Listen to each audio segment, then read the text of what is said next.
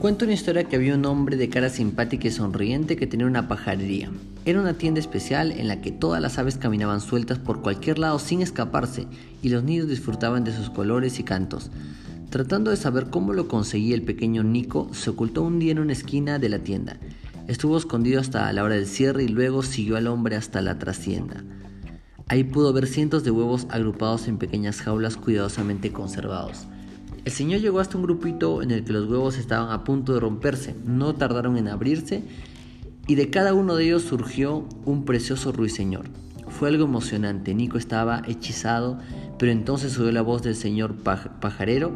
Hablaba con cierto enfado y desprecio, lo hacía dirigiéndose hacia los recién nacidos. Hay miserables pollos cantores, ni siquiera volar sabéis. Menos más que algo que algo cantaréis aquí en la tienda.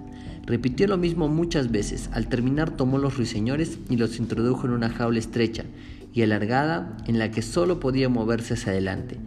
A continuación sacó un grupo de petirrojos de una de sus jaulas alargadas y los petirrojos más crecidos estaban en edad de echar a volar. En cuanto se vieron libres se pusieron a intentarlo.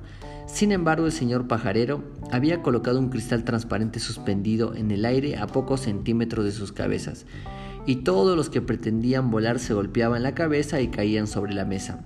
¿Veis lo que os dije? repetía. Solo soy unos pobres pollos que no pueden volar. Mejor será que os dediquéis a cantar.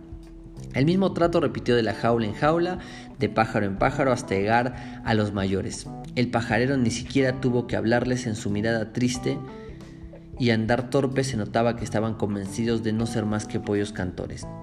Nico dejó escapar una lágrima pensando en todas las veces que había disfrutado visitando la pajarería. Se quedó allí escondido esperando a que el señor se marchara. Esa noche Nico no dejó de animar a los pajaritos. Claro que podéis volar, sois pájaros y sois estupendos, decía una y otra vez. Pero solo recibió miradas tristes y resignadas, y alguno que otro bello canto. Nico no se dio por vencido y la noche siguiente y muchas otras más volvió a esconderse para animar el espíritu de aquellos pobres pajaritos. Les hablaba, les cantaba, les silbaba y les enseñaba innumerables libros y dibujos de pájaros volando.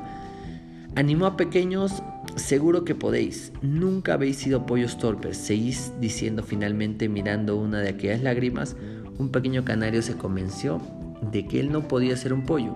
Tras unos pocos intentos, consiguió levantar el vuelo. Aquella misma noche, cientos de pájaros se animaron a volar por primera vez, y a la mañana siguiente la tienda se convirtió en un caos de plumas y cantos alegres que duró tan solo unos minutos, lo que tardaron los pajaritos en escapar de allí.